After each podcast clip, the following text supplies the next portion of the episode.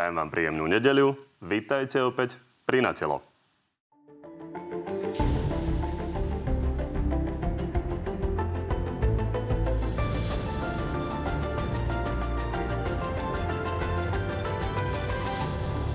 Vláda opatrne uvoľňuje pandemické opatrenia. Otázne ale je, či nebude opätovne zatvárať pre Omikron. Vidíme, že prudko, prudko sa šíriaci. Opozícia brojí proti obrannej zmluve s Američanmi. Smer ju chce pridať do referenda o predčasných voľbách. Druhá otázka. Súhlasíte s umiestnením amerických základní na letisku v Sliači alebo e, v kuchyni? Maro Žilinka odmieta zmluvu tiež a vzbudil pozornosť aj svojim plánom na cestu do Ruska. Náš generálny prokurátor ide oslavovať 300. výročie prokuratúry do krajiny, kde sú vraždení novinári. Nielen o tom už s dnešnými hostiami. No a tými hostiami sú minister životného prostredia za Oľano a člen predsedníctva Oľano Jan Budaj. Vítajte. Dobrý deň a predseda hlasu Peter Pellegrini. Takisto vítajte. Dobrý deň a všetko dobré v novom roku. Veľa pokoja a šťastia. Podobne, podobne. Od tejto chvíle môžete hlasovať o tom, ktorý z hostí vás presvedčil viac. Nájdete to opäť na tvnoviny.sk. Pani, začneme témou, ktorú sme už čiastočne zmienili a to je tá obranná zmluva s Američanmi. Pán minister, vy to predkladáte ako vláda, tak povedzte, že prečo to vôbec potrebujeme? Obranná zmluva je pre Slovensko výhodná. Spojené štáty E, nám e, na základe ešte rozhodnutí Pelegriniho vlády dodávajú stíhačky F-16, ktoré e, majú cvičenia naši piloti už teraz Spojených štátov a ich vôbec umiestnenie na Slovensku si vyžaduje hromadu nielen teda naučených pilotov, ale aj hromadu opatrení na spomínaných letiskách. Spojené štáty E, tu budú mať nejakú dobu určite aj inštruktorov. Jednoducho Slovensko sa stane ešte pevnejšou súčasťou obradného systému NATO a pre Slovenskú republiku je to veľmi silný záujem. Vidíme, čo sa stalo na Ukrajine, ktorá prišla o čas územia. Vidíme napätie, ktoré vzniká na polsko-bieloruských hraniciach, napätia, ktoré prežívajú pobaltské štáty. Čiže je to verejný záujem. Pán Pellegrini, vy ste naopak proti, tak nám skúste vysvetliť prečo. No, v prvom rade Slovenská republika je zvrchovaný štát. Má svojich obyvateľov, ktorí majú právo sa rozhodnúť, ako tento štát bude fungovať a vláda má rešpektovať aj to, čo si ľudia o veciach myslia. A Slovensko môže mať zmluvy s hociakými krajinami, nielen so Spojenými štátmi a na rôzne témy, aj obranné ale keďže sme zvrchovaní a suverénny štát a rozdiel je len vo veľkosti, ničom inom, by tie zmluvy mali byť vyrovnané a mali by byť nejakým spôsobom partnerské. A nie jedna krajina by sa v zmluve mala dostávať do nejakého područia alebo menej cennej pozície. E, tak, ako sa pravdepodobne môže stať, ak by definitívne bola prijatá zmluva, ktorá umožňuje napríklad americkým vojakom, že nepodliehajú vôbec našim zákonom, že tu môžu spraviť dopravnú nehodu a naši policajti ju nesmú ani vyšetriť, ani nesmú udeliť pokutu, ani nič iné že sa môžu doviezť na územie Slovenskej republiky hoci čo a Slovenská republika nebude mať ani právo sa pýtať, či je to e, zbraň hromadného ničenia, či je to jadrová hlavica, či je to chemický nejaký prípravok alebo nejaká raketa. V tomto sme sa dostali do nevyrovnanej pozície a preto hlas takúto zmluvu v tomto znení podporiť nemôže. A ja pripomeniem, že o tejto zmluve áno, začalo sa rokovať ešte za ministra Lajčaka. Ale som povedal ako predseda vlády ešte v roku 2019, že ju nikdy nemôžeme dovoliť na rokovanie vlády predložiť, ak by sme mali pochybnosti, že dochádza k narušeniu územnej celistvosti, zvrchovanosti, že by zmluva mohla byť v rozpore s ústavou, alebo by zakladala právo moc e, budovať základne cudzích vojsk na Slovensku. Čiže z tohto dôvodu... Ja si celkom spomínam na tú e, argumentáciu, na ja Andrej Danko to naozaj otváral. A pamätám si, že dokonca aj to vyňatie amerických príslušníkov armády spod nášho trestného práva, tak bolo už vtedy témou. A vy ste vtedy povedali v 2019 toto. Vôbec nepredstavuje žiadne riziko a aby sme takto odkláňali pozornosť o zásadných tém, ktoré trápia Slovensko, už ma to pomaly prestáva baviť. Áno, pretože, ste reagovali na Andreja Danka. Áno, pretože e, zmluva nebola ešte ani dojednaná, ani pripravená na schválenie. To bolo more červených, čiernych a žltých pripomienok, keď som videl definitívne. To bolo ešte len na úrovni expertov. Čiže momentálne v tom moment o tej zmluve nebolo treba ani rokovať, lebo sme ju mohli kľudne odsunúť o pol roka, o tri štvrte, o dva roky.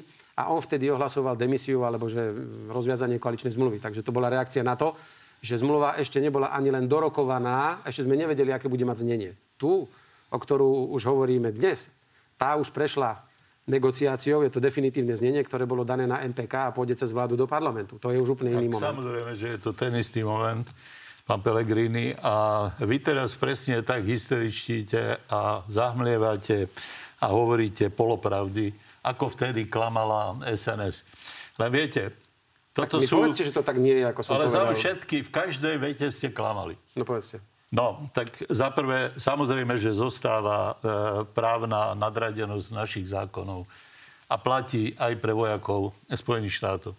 Samozrejme, že nemôžu sem dovážať žiadne jadrové zariadenia, ani biologické zbranie, ani žiadne podobné, lebo Slovensko je viazané celým radom medzinárodných zmluv, aj celá Európska únia je via- viazaná zmluvami, na základe ktorých už teraz žiadne také zariadenia, ani jadrové hlavice, ani biologické, ani chemické zbranie na územie Slovenska nikto nemôže doviesť. A ja neviem, čo ste ešte povedali, tretiu výhradu. Všetko boli klamstvá. No, a tak ústavnosť. pracoval, ale ešte Niečo dovolte mi... aj stanovisko generálneho prokurátora, Ešte niečo ktorý mi dovolte hovorí. povedať, že e, tak e, presne s takýmto, s takou demagogiou pracoval aj SNS. Vy ste vtedy tomu čelili a povedali ste, že šáškujú alebo čosi také.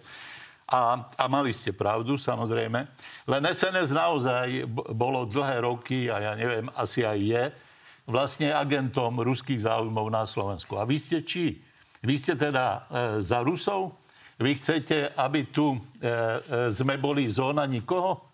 Lebo toto sú naši spojenci, to nie sú cudzí Ja vám vojaci. poviem, pán minister. A naši vojaci, pokiaľ ide o jurisdikciu, samozrejme tiež, keď sú službe v zahraničí, tak podliehajú slovenskej jurisdikcii, e, slovenskej vojenskej policii a tak ďalej. Nie sú súdení, keby spáchali trestný čin. Pán minister, ja podľa nespochybňujem- zákonov danej krajiny. pána Pellegriniho. Ja a pán nebudem- Pellegrini, ja len pripomeniem, že si pamätám naozaj, že v denníku Pravda, myslím, a prvý a, vyšiel text, ktorý naznačoval, aký je obsah a naozaj to vyňatie napríklad e, bolo obsahom už No, vtedy. Samozrejme, preto sa to ani nedostalo nikdy na rokovanie vlády, pretože oni vám taký návrh dajú a od neho sa odrážate. A logicky, že oni tam dajú ako na arabskom trhu cenu 100 a vy chcete dať 5 a niekde sa musíte stretnúť. A to už je len tá schopnosť vyrokovať a v tomto vláda nevyrokovala to, čo mohla, pretože Maďari to majú vyrokované lepšie. Ale pán minister, zmluva je úplne rovnaká. ste sa pýtali... Chcete sa vsadiť? Ale však môžeme ju porovnať, Ja- kľudne, ja ju dajme mám tu. porovnanie a ja mám tu tiež Je stanovisko 100% odborníkov na zahraničné veci, kde sa úplne rozlišuje. rovnaká. Čiže na tú Chcem sa povedať veru neodvolávajte. Slovenská republika je členom NATO. A ja nikdy nebudem spochybňovať záväzky Slovenskej republiky voči NATO. To sme jednoducho súčasťou aliancie, máme. Ale keď ste sa ma vypýtali, že či ja som Američan alebo Rus. No ja som Slovák a Slovák a predseda vlády bývalý, ktorý Nie, robil politiku... to znovu klamete. Ale nechajte ma to dohovoriť. jednu vetu Nechajte mi to dohovoriť. pravdivo? Ale nechajte ja mi to som o žiadnom Američanovi Ale nehovoril. ste mi povedali, či som za Rusov, alebo som za Američanov, Či či, čo ste chcete, mi aby povedali. tu bola ruská sféra, A ja vám poviem, čo ja alebo chcem. územie nikoho, A necháte ma dohovoriť, tak ja vám poviem. naši spojenci sú našimi Ale spojencami. veď naši spojenci sú NATO a Európska únia, to som nikdy nespochybnil.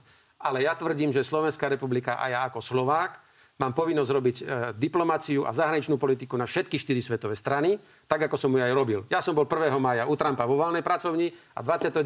maja som bol u Putina aj s Medvedevom a ešte aj na Sankt Peterburskom ekonomickom fóre som vystupoval. Pretože pre nás sú dôležité vzťahy aj so Spojenými štátmi, ale vzhľadom aj na energetiku, aj na bezpečnosť, aj na iné je dôležité, aby sme mali schopnosť normálne rokovať a diskutovať aj s Ruskou federáciou A a, nie ju- sa otočiť chrbtom. nemá? Kto ju nemá? Preto naša diplomácia má ísť na všetky štyri strany svetové, vyrovnanie. Naša a nie sa okamžite tu upnúť na to. A teraz ešte sa poviete... nikam neupína. Naša diplomacia ide Ale veď ja vám to neupieram. Keď dáte na stôl zmluvu... zásad, ktoré aj vy ste rešpektovali. Toto je absolútna Ale demagogia. veď ja hovorím čo? Ja hovorím, keď dáte na stôl zmluvu, kde nebude narušená ani suverenita, ani pochybnosť, že tu niekto si môže robiť hoci čo, čo chce, bez toho, aby sme nad tým mali kontrolu ako zvrchovaný štát, poďme o tom diskutovať. Zatiaľ sa javí, že nie a povedal to generálny prokurátor. A argument, že sme nakúpili stíhačky zo Spojených štátov, preto tu americká armáda môže robiť, čo chce, tak prosím vás pekne, veď možno najbližšie kúpime Kto tanky z povedal, Nemecka. kto povedal taký argument? Veď ale ja hovorím, veď ja Ale ne, nehovorím prosím vám. vás, Fakt sa to nedá počúvať. Potom napríklad Počúvajú kúpime vás tanky z ľudia. Nemecka. Veď preto to hovorím. klamať. Ale veď ešte raz vám hovorím, že Čo, čo všetko keď môže? kúpime z Nemecka tanky, tak mi chcete povedať, že zasa to bude aj nemecká základňa?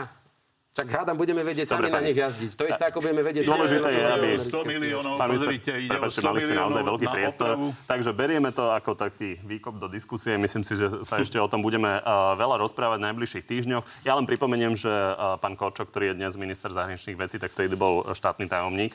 A, takže uvidíme, ako sa to celé vyvinie. A je pravda, že Maďarsko má veľmi podobnú klauzulu, čo sa týka toho trestného práva. Ale aj ďalšie, ktoré u nás chýbajú. Dobre, poďme ďalej. Pán Pellegrini už spomenul argument, že je proti aj generálny prokurátor. Poďme sa na to pozrieť, ako to vnímate. 35 pripomienok oprávnených? Ja som otvorene e, kritizoval aj pani prezidentku, keď si robila výlety do stranickej politiky. E, nie je to na mieste, hlava štátu má robiť e, politiku štátu a nie stranickú. E, otvorene hovorím, že pán Žilinka robí výlety e, do diplomacie, ale to nie v mene Slovenskej republiky. Čiže pokiaľ jeho cesty a výlety sa začnú podobať na výlety pána Danka, tak tu budeme mať, bohužiaľ, jak som uvítal jeho príchod, ne, ani ma v sne nenapadlo, že on by mal predstavovať tu na vplyvovú osobu ruského záujmu. Ak tomu tak bude, budeme my, čo sme patrioti, to nahlas hovoriť. Keď ste to už Rusko dnes predstavuje rizikovú krajinu. Ja som za to, aby sa tohoto rizika čo najskôr ruská, e, ruský štát zbavil, aby to bola demokratická krajina v budúcnosti, aj člen Európskej únie a pre mňa za mňa aj NATO. Ale v dnešnej dobe je Rusko riziková krajina a pán Žilinka e, sa ide stretnúť s ľuďmi, ktorí sú na sankčnom zozname. Keď ste to už otvorili, prepačte, trošku vás preruším, aby sme signály aj o divákom dali vedieť, o čom sa bavíme. A režiu poprosím, aby si našla výrok e, pána Šeligu, ktorý teda komentoval túto cestu Maroša Žilinka, plánovanú cestu Maroša Žilinku e, do Moskvy. Poďme sa na to pozrieť. Jeho cesta bude legitimizovať prokuratúru, ktorá posielala vlastných občanov na smrť, ktorá nebráni ľudské práva, naopak ich potiera. Pán Pellegrini, toto ako vnímate? Cesta, Tak 300 viete, keby som- výročie keby Ruskej som, prokuratúry. Keby som teraz chcel byť veľmi, veľmi škaredý v politickej diskusii, tak by som povedal, že to by sa nemohol pán generálny prokurátor ani stretnúť s niektorými prokurátormi špeciálnymi zo Slovenska, ktorí posielajú ľudí do väzby miernych zdyrných, a niektorí tam už aj zomreli. Ale dobre, neznížim sa k tomu. Pán generálny prokurátor ide oslav, na oslavy 300. výročia prokuratúry, nie na oslavu konkrétnej osoby. A tak, ako pôjde podľa mňa na 300. výročie prokuratúry do Ruska, keď ho pozvú do Bieleho domu oslavovať neviem koľké výročie americkej prokuratúry, tak pôjde aj tam. A keď ho pozve Európska generálna prokurátorka, tak pôjde aj tam. Ja nevidím nič zložité na tom, ak sa bude zachovávať takýmto spôsobom, že pôjde všade, kde ho pozvú, nevidím nič len na to, keď ide aj do Ruska. Možno menší rozdiel je v tom, že uh, generálny prokurátor Ruskej federácie je na sankčných uh, zoznamoch Európskej únie. Tie sankčné zoznamy sme podporili aj my. Tak či je ako, a, nejakým Ja si spôsobom myslím, adekvátne toho- prijať takéto pozvanie? Ja si myslím, že robíme z toho väčšiu vedu, ako v skutočnosti je. Pán Budaj, robíme? Zahraničná politika, slovenská zahraničná politika je konsolidovaná, vláda aj e, minister zahraničných vecí robia veľmi zreteľnú politiku a je považovaná za jeden z úspechov doterajšieho vládnutia tejto koalície. Toto je prvý náznak dvojakej e, politiky. E, ja to nejdem hodnotiť, nie som zahraničiar, či to bude mať vážnejšie dôsledky, alebo nad pánom Žilinkom každý tak mávne rukou, ako navrhuje pán Pellegrini, že nerobme z toho vedu. E, ale jeho funkcia, pán Žilinka môže mať aj rusofilné názory, ja mu ich neberiem, ale jeho funkcia je vysokou štátnou funkciou a dnes robí gestá, ktoré môžu byť vnímané ako dvojaká zahraničná politika. A zvolili ste si ho vy sami. Áno. A faktická poznámka dnes pred hodinou a pol. Váš pán predseda Matovič, predseda Olano, aj váš predseda, tiež povedal, že z toho veľkú vedu by až tak nerobil z jeho cesty do Moskvy. Tak len aby ste vedeli, aký je názor vášho stranického šéfa. No veď v poriadku, ja som povedal, že ja to hodnotiť nejdem. Ukáže sa, či to má nejaké vážnejšie dôsledky. Západ je zvyknutý, že v týchto postkomunistických štátoch vždy je agentúra sovietov, terajších Rusov. No tak hádam, bude to hodnotiť práve s takýmto zhoviavým tónom, akým o tom hovoríte aj vy.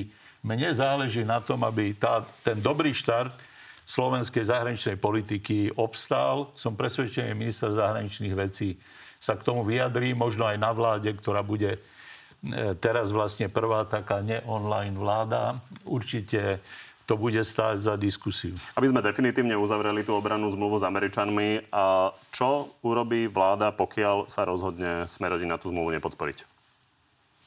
Tak ja predpokladám, že pozrite, beží pripomenkovacie konanie. Stále samozrejme nie je pravda ani to, čo pred pár minútami hovoril pán Pellegrini, že už teraz je to hotové a uzavreté. Tu mám pripomienkovacie konanie, ktoré stále e, má desiatky pripomienok.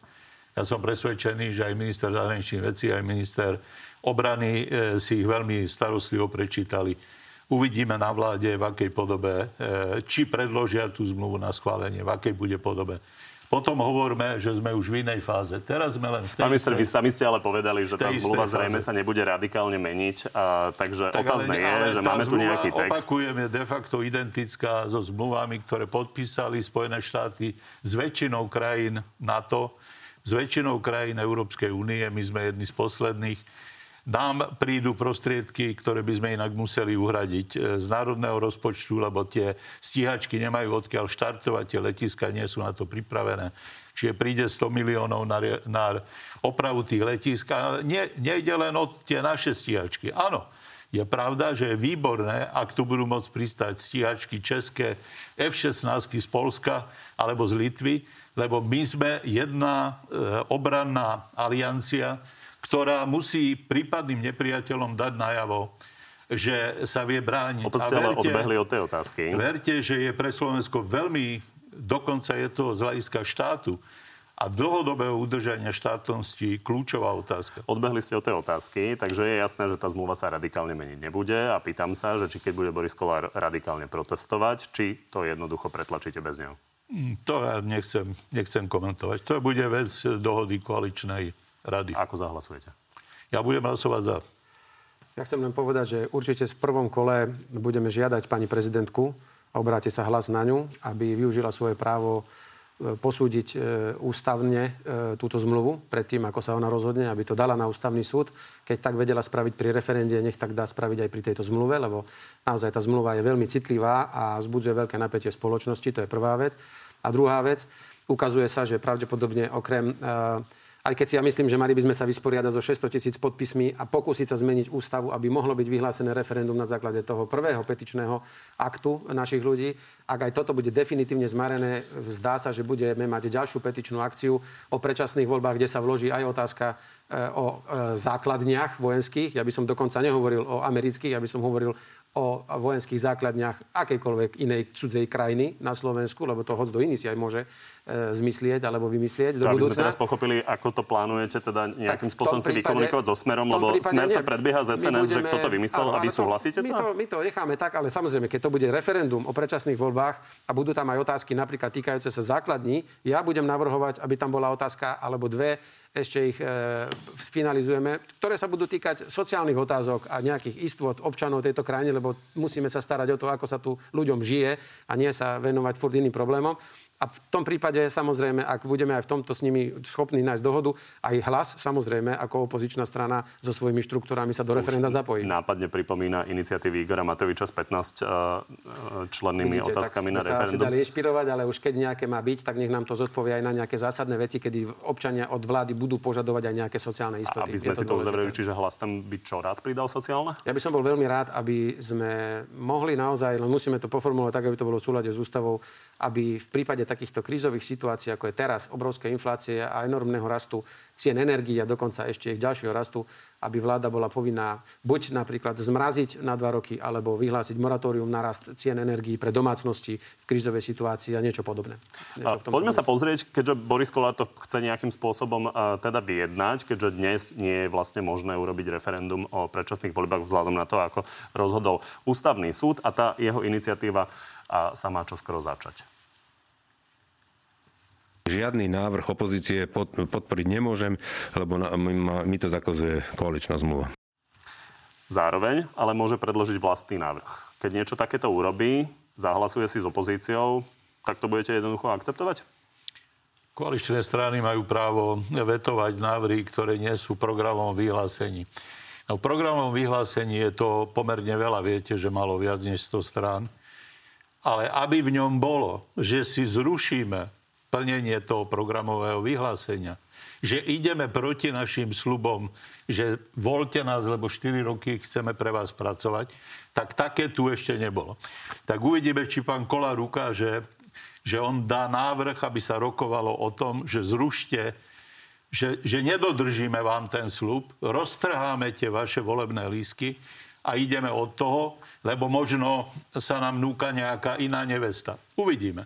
Na druhej strane Oleno dlhodobo presadzuje priamu demokraciu. Igor Matovič chcel referendum čo najviac rozšíriť a možnosti a v ňom hlasovať.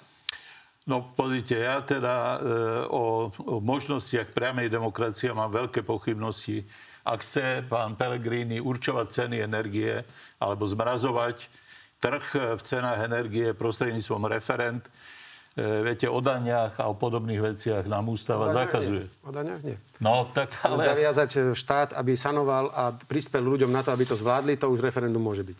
No, v poriadku, len e, potom všetky dlhové brzdy, všetko. Prepadnime sa do gréckého modelu. Hej? Ale my sme zodpovední, ako sa kvalitne a dobre ľuďom žije na Slovensku a niečo dlhová brzda, prosím vás pekne. grécky model. Chcete Hej. zaťažiť, nech nech vnúci platia. Tak zatiaľ grécky model robíte štýl. vy, Olano. To je Odostával som vám krajinu so 48% sme... dlhom, vy ste už na 60. Tak kto nás vedie do Grécka? Vy. No, na čele s Matovičom. Vy. Škoda, že nemá pán redaktor Hej. tú vašu sarkastickú pasáž, keď sa rehocete z novej vlády, jak oni to, budú platiť to opatrenia. To Nevytrhávam, to je ten kontext. Do Grécka nás vedete vy. Lebo ten dlh predsa vznikol výlučne a len a vznikol vo všetkých štátoch Európskej únie kvôli covidovej kríze. E, Pán ja Pellegrini, čo si slubujete od tej iniciatívy pána Kolára? No, tak e, aspoň, že dodržal slub a že teda zvolá, zvolá nás, dúfam, v krátkom čase na okrúhly stôl. A je zaujímavé, že vy, vy, ikona, komu, ikona komu revolúcie. Komu? Povedal komu? verejne, ľuďom, verejne. Ja, ja som myslel vám. V televíznej relácii povedal, že on príde s vlastným návrhom. Vy ste ikona teda revolúcie, hlavný tam tribún, jeden z tých hlavných tribúnov, ktorí ste bojovali za slobodu, za demokraciu, za všetko možné. Čoho sa vy bojíte? Zmeniť ústavu. Zmena ústavy neznamená, že končíte ako minister. Veď ešte by muselo byť referendum, ešte by muselo byť aj úspešné Niekto a ešte by museli byť aj voľby. Dnes z úcty k demokracii... Dobre, ale povedal vám ústavný súd... Vy pre ochranu svojich zadkov ale pred vládcov urobíte veď, proste čokoľvek. Možno, že vy... Roztrháte ale, ústavu, ale, urobíte čokoľvek. Môžem to hovoriť? Pán minister, dajme priestor pánovi Pelegrinimu, nech Kto niečo tu trhal ústavu, tak to boli ste vy na čele s pani Kolíkovou, ktorá prišla poslaneckým návrhom zmenu ústavy a prišlo tam viacej poslaneckých návrhov ako samotný text pôvodný vládny, takže takto vy narábate s ústavou. Ale dnes ústavný súd, ako najvyššia naša autorita napísal, že toto a toto v ústave nie je možné a bolo by to treba zmeniť. Ja som si myslel, že vy, hlavní najväčší demokrati na Slovensku, to okamžite spravíte a dáte do súladu ústavu s tým, čo ústavný súd napísal. A to ešte neznamená, že končíte. Čo, ústava je protiústavná? A keď ste taký, nie, ako? ale prečo nevyhoviete tomu, čo si želalo viac ako 600 tisíc ľudí? To a čo ústavný súd povedal, že musíte? To si vyželáte. Ale pán Budaj, vedia, čo sa vy bojíte? Zo strachu, vy sa bojíte, ale veď vy ste tu vystrašení celí. Veď vy, keď sa nebojíte, ste taká úžasná vláda, vypíšte referendum, alebo rovno vyhláste predčasné voľby a asi v nich vyhráte, keď ste takí skvelí. Čo sa vy bojíte? Ja vás chápem, prečo čo sa vy bojíte? Chápem.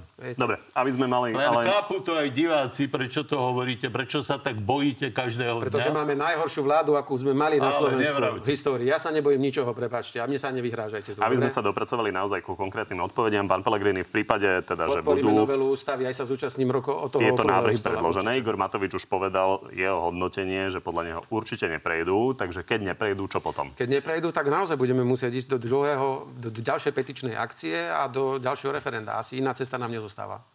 Ale najprv by ste museli zmeniť tú ústavu. No však to je dôležité si vysvetliť dopredu pred akoukoľvek ďalšou referendovou iniciatívou, lebo zase s referendum tiež nemôžeme narábať ako, ako s trácim kalendárom, že každú chvíľu budeme uh, vyhlasovať nejakú petičnú akciu. To už by tých ľudí mohlo aj nejakým spôsobom prestať baviť. Takže ja by som opatrnejšie s každomesačným oznamovaním ďalšieho referenda, ale ak nám iné nezostane, budeme musieť to formulovať tak, aby sme nenarazili na prezidentku a aby referendum ustav, bolo vypísané a hlas sa toho plnohodnotne zúčastní a bude sa snažiť, ak tam bude otázka o základniach, doplniť aj naše nejaké sociálne otázky, aby sme mali aj e, ďalší obsah toho referenda. Pán minister, vás tiež poprosím o konkrétnu odpoveď. V prípade, že pán Kolár to predloží, nejakú zmenu ústavy, ktorá by umožnila toto referendum o predčasných voľbách, vy to zavetujete, pán Kolár napriek tomu za to zahlasuje prekusnete to a pôjdete ďalej opäť? Opakujem, je tu programové vyhlásenie vlády, je na ostatných eh, členov koaličnej rady, keď sa ide nad rámec mimo programového vyhlásenia Zažili vlády, sme hlasovanie o reformách, to... zažili sme vašu reformu, tiež ju pán Kolár nepodporil. Tak sa len pýtam, že keď to opäť urobí, že ju nepodporí, respektíve sa rozhodne hrať mimo týchto pravidel koaličnej zmluvy, či to jednoducho prekusnete a pôjdete ďalej. No pozrite, tie národné parky naozaj, ako viete, boli priamo v programovom vyhlásení vlády. Pán Kolár teda vykročil iným smerom. Uh, už je to za nami, ja som hneď po tom hlasovaní ho vyzval, nech sa pridá k práci. Verím, že to počul, tam je treba veľa práce pre národné parky urobiť. Keď predloží návrh, aby samotná vláda e, menila ústavu, lebo si to žiada opozícia, ktorá na ten účel zbiera podpisy, e, budeme sa vyjadrovať, ak to predloží. Podľa znenia, podľa toho, čo predloží. A z máte, akých dôvodov to máte predloží. Máte pocit, že to je jasná odpoveď? E, opakujem, nie je tu na stole text. Tu pán Pelegrini hovorí o nejakom rozsiahlom referende rozsiahlých zmenách. Uvidíme, Dobre, čo diváci si urobia názor. Poďme ďalej. Uh, zastavme sa ešte pri vládnej koalícii, lebo počas sviatkov sme sa teda dozvedeli ďalšie uh, výroky. Napríklad Igor Matovič hovoril o tom, že pani ministerka Kolíková, citujem, okupuje uh, stoličku uh, ministerky neoprávnene. Pán Sulik už reagoval, že nie je problém uh, začať uh, otvárať koaličnú zmluvu a oni chcú potom uh, byť na pozícii predsedu parlamentu, teda nejaký ich nominant. Toto sú len nejaké výstrely do tmy, alebo z toho niečo bude? Tak v zásade matematicky má jeden aj druhý pravdu a uvidíme, či e, to chcú otvoriť naozaj. Neviem o tom. Ja môžem na to povedať len jedno, že a ma mrzí, že zase takto začínajú rok, pretože som skôr myslel, že oznámia nám, čo idú ako koalícia robiť, aby zastavili odchod personálu zo, zo slovenských nemocníc a a, a polikliník, že nám povedia, ako idú zastabilizovať alebo navýšiť počet policajného zboru, pretože o tom sa málo hovorí. Sú obrovské podstavy v polícii a Slovensko nie som si istý, či naďalej udrží tú pozíciu, akú malo ešte za nás, že sme boli medzi 25 najbezpečnejšími krajinami sveta. Dnes nám odišlo ďalších 1500 možno policajtov do civilu. Ja neviem, ako tento štát chce zabezpečiť aj elementárnu bezpečnosť v tejto krajine. Keby toto začali rozprávať, keby išli povedať, ako idú sanovať vysoké ceny energií, vysoké ceny potravín, akým spôsobom idú pomôcť v tých všetkých ťažko skúšaných segmentoch hospodárstva, to by som vedel komentovať. A tieto ich žabomyšie vojny o tom, či Kolíková tam má sedieť alebo nemá, to svedčí o tom, čo sú ich priority. Pán minister, krátka reakcia. Talafatky. Ďakujem. To bola veľmi krátka reakcia. Ešte to uzavrieme teda zmenami, ktoré ste avizovali v oblasti právneho štátu. Pamätáme si diskusiu o paragrafe 363, ako je to veľmi zásadné. Igor Matovič dokonca hovoril vtedy o možnom rozpade vládnej koalície. Pamätáte si, kedy to bolo? Koľko je to mesiacov? Asi dva mesiace. No, september, október, november, december, január, to už je teda 5. mesiac. Mm. Znelo to vtedy veľmi zásadne, takže ste sa mýlili? No nie, určite. E, veď celá verejnosť vidí, že v zložkách aj policie, aj prokuratúry, aj súdnictva e, tá mafia hlboko zapustila korene, že vedie vojnu o svoje prežitie, bojí sa prípadných trestov, pretože tí, tí obvinení svetkovia vypovedajú. No a ten zápas, e, ktorý sa zdal byť vyhratý voľbami, v skutočnosti sa musí teraz premeniť na realitu. Čiže koalícia teraz naplňa krok za krokom veľmi ťažko, e, lebo má naozaj zdatných nepriateľov. Opakujem, celý štát stále je presiaknutý politickými nominantami strany Smer a ich spojencov, ktorí naozaj uniesli štát. To nebola žiadna poetická, e, poetický obraz. Vy hovoríte teraz ale o Marošovi Žilinkovi, ktorého ste vy zvolili za generálneho prokurátora. o Marošovi Žilinkovi. Ale chcete opravovať, opravovať to, čo podľa vás on zneužíva. Hovorím o Hovorili ste, že je to policii, zásadné. Hovorím o ľuďoch, ktorí boli obžalovaní z prokuratúry. To predsa nie je pán Žilinka. Tomu rozumiem, ale on naštartoval tú debatu a rozhodnutiami generálnej prokuratúry. používať svoje právomoci eh, podľa mnohých odborníkov nad rámec. Ako viete, je to na ústavnom súde. Skôr bych sa k tomu nevyjadroval meritorne, kým ústavný súd nepovie. Samozrejme, koalícia zriadila komisiu, ktorej aj ja som členom, pretože vychádzala táto komisia z z Bezpečnostnej rady štátu, kde je aj životné prostredie.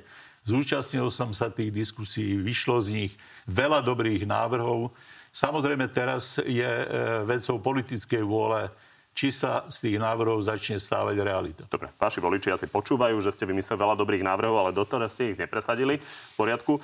A, pán Pellegrini, a v prípade, že by sa koalícia ozývala ďalej s iniciatívou, že treba odvolať pána Žilinku pre takéto iniciatívy, a vy budete ako reagovať na to? To je, pozrite sa.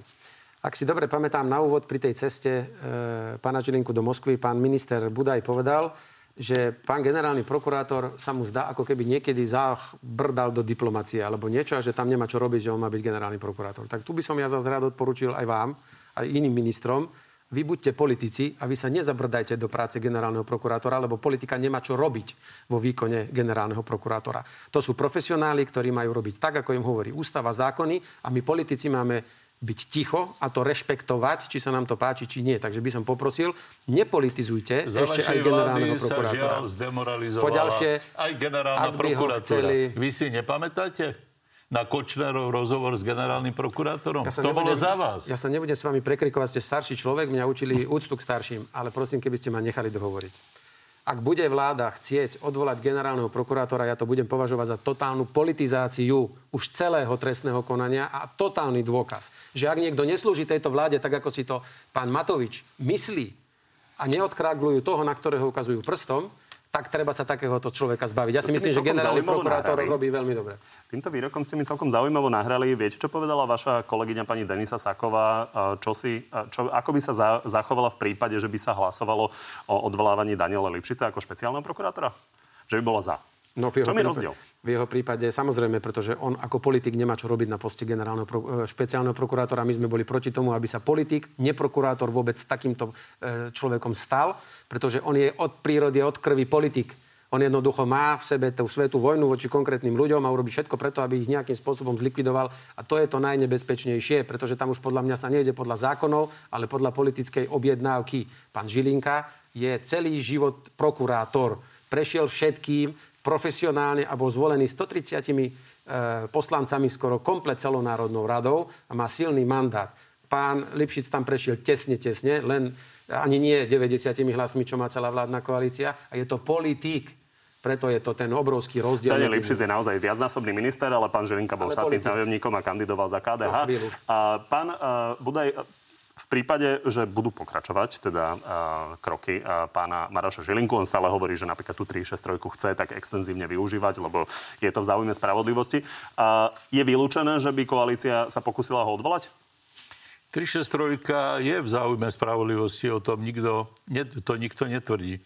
To používanie, vy ste ho nazval veľmi presne, extenzívne, začal až Maro Žilinka, používa, ho na miest, používa ten paragraf na miesto súdov. Ľudia sa nedostávajú ich činy na posúdenie súdom, ale sú zastavené tie, e, čin, to, to vyšetrovanie a to, je, e, to, e, to môže byť diskutabilné. Ale ja naozaj na, nie som ten, kto láme palicu nad pánom Žilinkom. Pán Žilinka si píše svoj príbeh. Opakujem, ja som uvítal jeho zvolenie. Tieto cesty do Ruska môžu byť vecou naozaj jeho neskúsenosti, pretože on ako vrcholový dnes predstaviteľ je verejný činiteľ, to nie je žiaden odborník. Z tohoto hľadiska je samozrejme aj politickým predstaviteľom a tak ho budú aj v Rusku vnímať. Čiže možno tam si uvedomí, že celý svet, aj teda európsky náš svet, vníma, že slovenský generálny prokurátor je ako predstaviteľ Slovenskej republiky v istých kontextoch. Čiže Ale úvahy opakujem, o odvolaní si, Maroša Žilinku odmietate.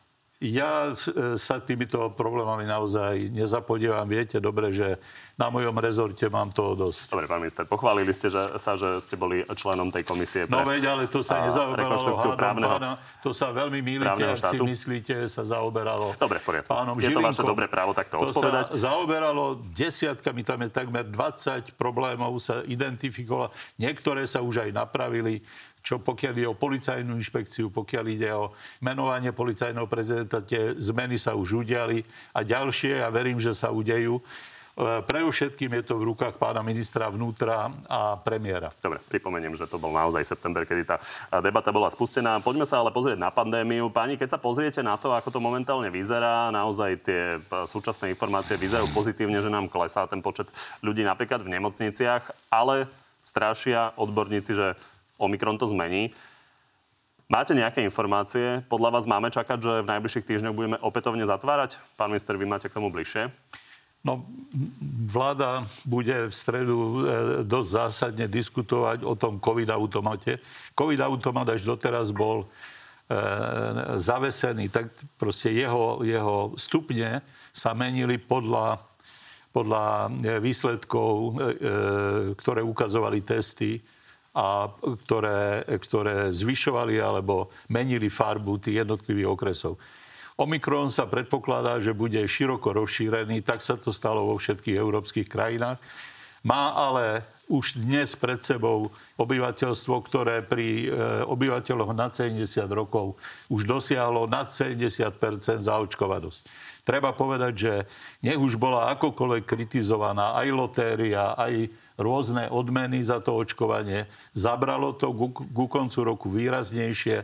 Dokonca stáli rady tých ľudí až Pán neočakávane. minister, prepáčte, ale smerujete k odpovedi na tú otázku. Čiže Omikron zvýši e, zrejme počty chorých, ale nebudú to, nebude zvyšovať natoľko počty zomierajúcich. Čiže je možné, že zatvárať nebudeme musieť? Ani zahltenie nemocníc. Čiže teraz nový COVID automat e, jeho hlavným kritériom bude preplnenosť nemocníc. Ak sa e, nemocnice budú blížiť k svojmu krachu, k svojmu limitu, tak sa bude zatvárať. Pán Pellegrini? Nemám také dáta, ako má možno vláda, ale podľa toho, čo sledujem, áno, ukazuje sa, že je síce vírus e, akoby agresívnejší, napadá ľudí veľmi rýchlo, ale nespôsobuje také vážne komplikácie a hlavne už je očkovanosť. tak plúca. Máme predsa už aj určitú mieru premorenosti, máme mieru zaočkovanosti, preto si myslím, že už treba postupovať rozvážne, a netreba už reagovať extrémne zbrklo.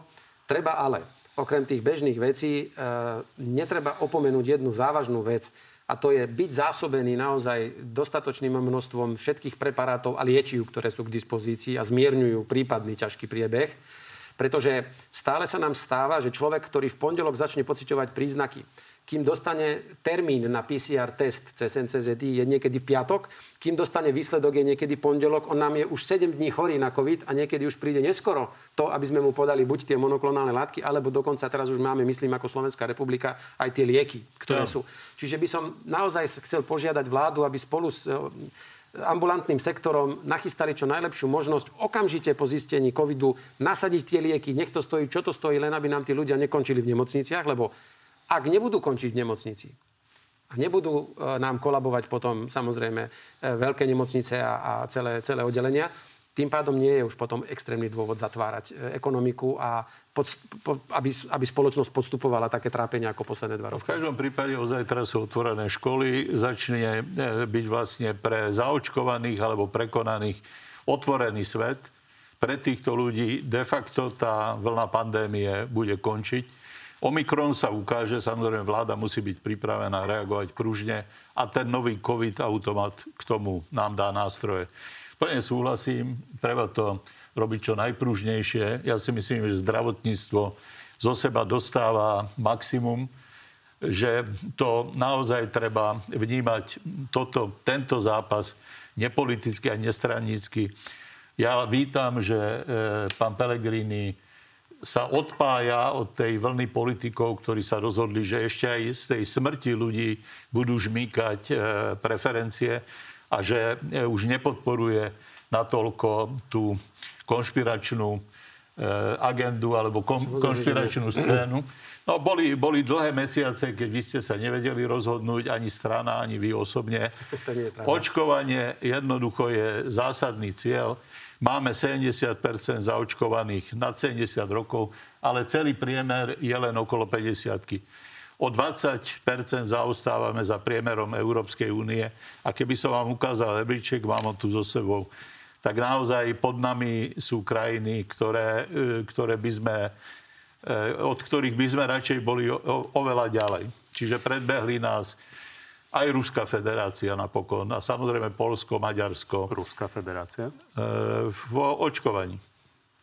Tak to si dovolím zapochybovať, lebo myslím No, si, že myslím, zaočkovanosť e, Ruskej federácie je podstatne nižšia. No, len že doplním, mám. že čo sa týka toho, čo hovoril pán e, Pellegrini, e, monoklonálne protilátky podľa aktuálnych informácií zdá sa, že na Omikron veľmi nefungujú. Molnupiravir a po- podobné. A ďalšie lieky budeme rozoberať aj s ministrom Lengvarským, ktorý príde v útorok do Natelo Plus. A pani, ale poďme teda nejakým spôsobom ešte uzavrieť to, aké máme tie aktuálne pravidlá. Veľkú pozornosť vzbudilo cestovanie hneď niekoľko epizód sa tam u- udialo. A pán minister Lengvarský odcestoval do Ománu, pán Fico ho kritizoval, podľa všetkých informácií ho kritizoval z Jordánska. A sú toto dobré príklady pre ľudí?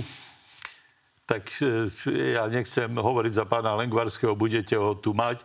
Ja som, e, ja myslím, že na hodenie kameňov e, by sme mali si dobre zvážiť. Pán Lengvarský odviedol dobrú prácu.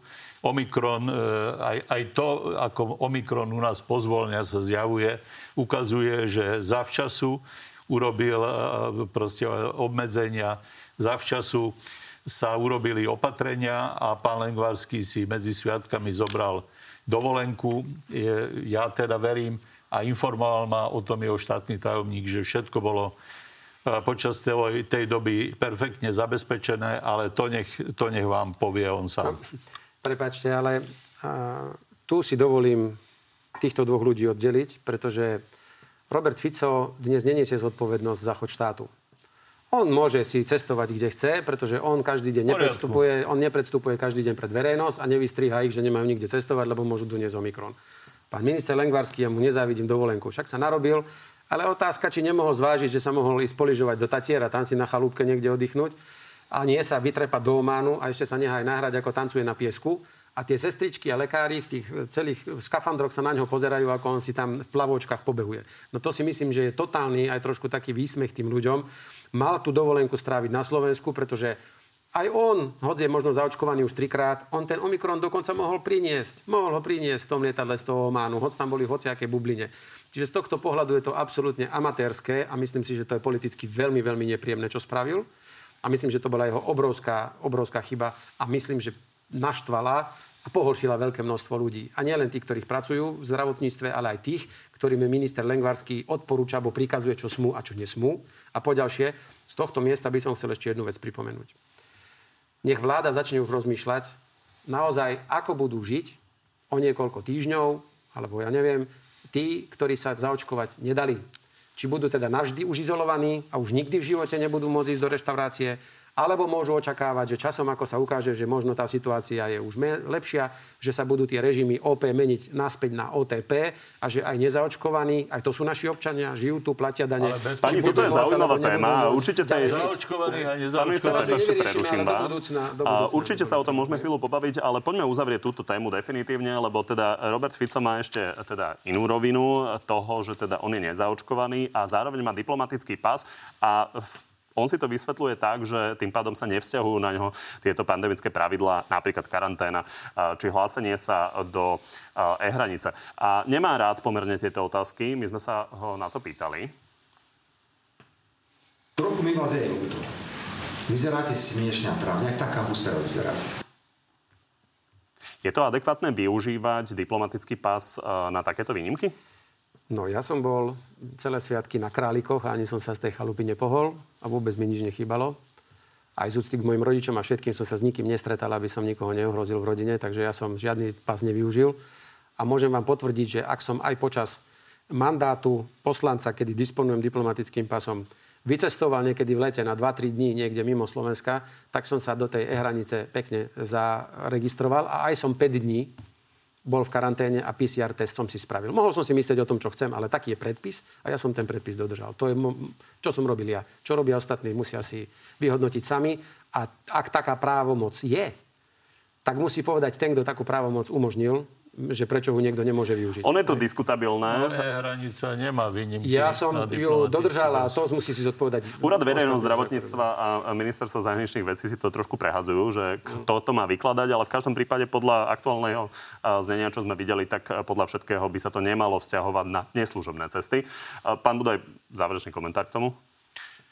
Tak e, Robert Fico je naozaj sa tak priblížil tej extremistickej scéne, že už je od nej neodlíšiteľný. Presne s podobnou retorikou rozpráva Kotleva, že v parlamente si nenasadí rúško. Jednoducho sú to gestá, ktorými títo politici chcú získať podporu pobalamutených ľudí, ale je to škoda a poškodzujú štát, poškodzujú verejný záujem. To chápem, ale celú výkonnú moc máte v rukách a napríklad e, výklad ministerstva zahraničných vecí alebo nedohoda s úradom verejného zdravotníctva je vo vašich rukách. Jasne. Treba to zjednoznačniť. Ak Robert Fico naozaj využil nejakú mezeru, ale nie som si toho vedomý, podľa mňa prihlásiť sa do e-hranice a takisto absolvovať po návrate e, karanténu a absolvovať nejaké testy to je absurdné, aby oslobodzovalo to diplomatický pás. Poďme ešte k tým pravidlám, ktoré otvoril pán Pellegrini. A napríklad kultúra sa ponovom má nejakým spôsobom otvárať. Sa môžeme pozrieť na status ministerky Milanovej, ktorá z v podstate oslavne z emotikonom Victory ohlásila, že budúci týždeň bude otvorená kultúra pre e, kapacitu e, na 50 návštevníkov, pričom po kritike za pár hodín oznámila, že to je vlastne iba nejaký návrh a že ešte sa to môže meniť. E, pán Budaj, tak je to definitívne, alebo sa to bude meniť? To je vyhláška teraz na pár hodín. Vlastne v stredu sa obnoví ten COVID, tak ako som vám to opísal, čiže jeho účinnosť sa zameria na nemocnice a ja budem hlasovať za čo najviac slobody pre ľudí, ktorí sú zaočkovaní, prípadne prekonaní. Pani režia Čiže do tých že... divadiel aspoň 50%, inak tie divadlá uh, vôbec nezačnú. Proste to bolo. To bolo trochu e, príliš ustúpili. Máme, máme poslednú minútku. Len vetu, a ako sú to potom, čo sú toto za pravidlá, keď pre, týmto dáme 50, ale športovci, hoď ja im fandím, e, presadili, že 25% z kapacity na nejakých majstrovstvách, ktoré na Slovensku budú, bude môcť byť v hľadisku. Tak prečo aj na kultúre nemôže byť, keď na športe môže byť? Čo si potom tí ľudia majú o tom myslieť? Opäť sa na to opýtame v útorok ministra zdravotníca Vladimíra Lengvarského a poďme na záverečnú rubriku inú formu, keďže je to úplne prvé na telo. A takže sa vás opýtam tri predpovede a či očakávate, že sa naplnia alebo nenaplnia, ste skúsení politici, tak prosím, počúvajte a áno, nie. Odíde sme rodina z vládnej koalície? Nie. Nie. Ohlási Zuzana Čaputová opätovnú kandidatúru na prezidentku? Áno. Neviem, či už tento rok. Skúsi prezidenta, za prezidenta opäť kandidovať Robert Fico? Určite nie. Nemyslím si. Takže poďme na divácké otázky. Petrom Pelegrínim začnem. Ladislav, aký názor má na zmluvu medzi Slovenskom a USA? Jasný, hneď od prvého momentu, že v takomto znení, v akom je a dostáva Slovensko do nevýhodnej pozície, nemôžeme podporiť a sme proti. Podobná na Jana Budaja. Nie je dohoda z USA rovnaká ako príchod ruských vojsk? Tak to môže naozaj povedať takú otázku už, že položil, dokazuje, že veľa o tom nevie. Príchod ruských vojsk nás všetkých prekvapil, zautočili na nás v noci, prišla polmiliónová, polmiliónová armáda, ktorá obsadila letiska a zatkla predstaviteľov vtedajšieho štátu. Zatiaľ, čo do NATO sme vstúpili dobrovoľne, ja som vtedy dokonca podporoval, aby bolo o tom referendum. A v každom prípade tým referendum potom bolo od, od našej vlastne západnom partnerstve bolo referendum o vstupe do Európskej únie. A opakujem stále, my nie sme nezávislý štát. My sme štát, ktorý má spojencov. A strašiť tým, že vojenskí, e, vojaci týchto spojencov by na území nášho štátu spolu s našimi vojakmi cvičili alebo vykonávali nejaké prípravné práce, je ad absurdum. Je to úplne absurdné. Kiko, prečo ste proti povinnému očkovaniu, keď je to jediná zbran na zastavenie pandémie? Ukazuje sa, že to nie je jediná zbraň a e, v slovenských podmienkach by povinné očkovanie vybraných profesí práve spôsobilo kolaps fungovania týchto profesí. Napríklad pri zdravotníctve, ak 20% lekárov nezaočkovaných alebo skoro 20% sestier nezaočkovaných nebude môcť nastúpiť do práce kvôli tomu, že odmietnú sa povinne očkovať, tak nám skolabuje už aj tak e, na hranici fungujúce zdravotníctvo. Tomáš, e, či si myslíš, že život medvedia je viac ako život človeka? Vôbec nie. My sme za posledný rok zastrelili sedem synantropných medveďov, čiže medveďov, ktorí sa približovali k ľuďom a zastrelíme toľko medveďov, koľko bude potrebné, aby naozaj medvede žili v divočine a tie medvede, ktoré chodia k smetiakom, aby zmizli. Ministerstvo životného prostredia e, aj týmto číslom, aj rozhodnutiami, aj tým, že sme založili vlastne polovníckú skupinu, ktorá tieto úkony vykonáva, sme e, vlastne otvorili úplne iný pohľad na tú problematiku. Ešte dve na oboch. E, prvá od Ladislava. Je správne, aby generálny prokurátor robil politiku? Generálny prokurátor, odpoviem ja, ak dovolíte, generálny prokurátor je vysoko postavený verejný činiteľ a každým svojim krokom, keď on napríklad aj dokonca súkromím, keď by mal súkromnú aféru, alebo mal by eh, nejaké dosť osobné napríklad, ale, ale pochybné problémy, tak tým zasahuje výzor alebo obraz Slovenskej republiky v zahraničí. To je tak vysoký činiteľ. V skutočnosti, samozrejme, ako vidíme, generálny prokurátor je oveľa mocnejší než, povedzme, prezident a v niektorých veciach aj než premiér. Takže takýto významný činiteľ je de facto politickým činiteľom, aj keď tu sa traduje ten, ten výklad, že on nie je politickým činiteľom. Dobre, Ladislav, tým asi myslel to aktuálne dianie okolo Maroša Žilinku. Hodnotíte to ako robenie politiky, alebo nie? Ja to tak nehodnotím a ja možno odpoviem naopak. Ja si zasa myslím, že politici by sa nemali starať do činnosti orgánov činných v trestnom konaní. A záverečná, keby nemohli hlasovať za vlastné strany, ktorú stranu by v tomto momente volili? Čo je... Nech sa páči, pán kolega. v tomto momente by som sa v prieskume vyskytol v kolónke nerozhodnutý. Áno, myslím, že inak sa nedá odpovedať a to nám náš e, alebo váš divák iste odpustí. Tak pani, ďakujem, že ste prišli do Markízy. Dovidenia. Ďakujeme. Dnešného Na telo je to všetko. Ako som už avizoval, v útorok sa vidíme pri Na telo plus. Dovidenia.